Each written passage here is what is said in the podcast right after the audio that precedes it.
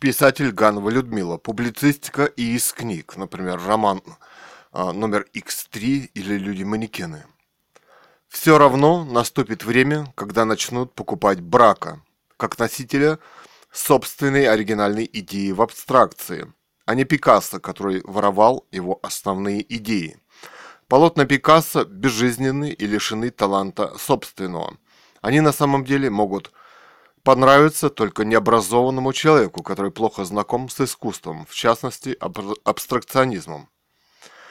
Достаточно увидеть сначала полотно брака, а потом посмотреть на полотно Пикассо, который его перерисовал, чуть ли не ноль в ноль, чтобы понять, что это воровство. Пикассо даже был не в состоянии создать ничего собственного.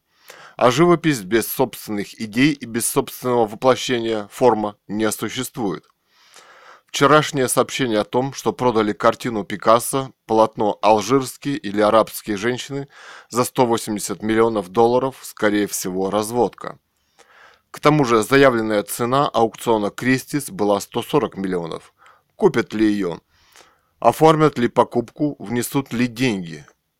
Мы так до конца и не узнаем. Это еще одна, один из способов продавать картины Пикассо за очень высокую цену. В живописи не надо никому верить. Надо верить самому себе. Кстати, я считаю, что интересно, существует ли специальный сертификат с заключениями экспертов по искусству. Не только чьей кисти принадлежит полотно, но и почему оно является интеллектуальной или духовной ценностью. Так будут постепенно ясны настоящие специалисты в области художественной значимости произведения. И тогда будут выявляться художники с собственными оригинальными идеями в живописи, а также уровень тех, кто их оценивает. А то они как-то интересно всегда в тени.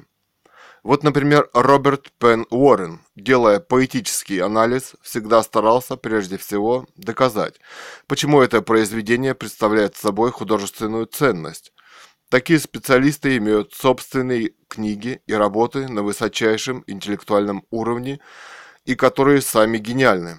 Недавно я зашла на сайт Сотбис по современному искусству и увидела несколько людей, которых Сотбис рекламирует в области современной живописи. Рассказывая о них, Сотбис не назвал ни их изданных трудов, ни Нигде нет возможности ознакомиться с их оценками современной живописи. Оказывается, невозможно послать им по интернету работу, чтобы поговорить о ней. Видимо, бесплатно они не работают и не ищут современные таланты. Они что, оценивают только за деньги? Вопрос.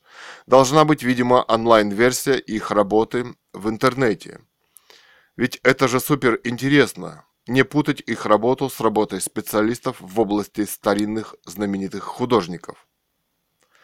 Современное искусство – это совершенно другая категория художников, и современная критика должна работать с современными художниками. Потому что так мы останавливаем, останавливаем общество в его духовном интеллектуальном развитии. Общество вышло на новый этап своего развития – интернет-интеллектуальное общество – и надо начинать хорошо пользоваться его возможностями, широко пользоваться его возможностями. Арт-критик, писатель, а, кинокритик Ганова Людмила.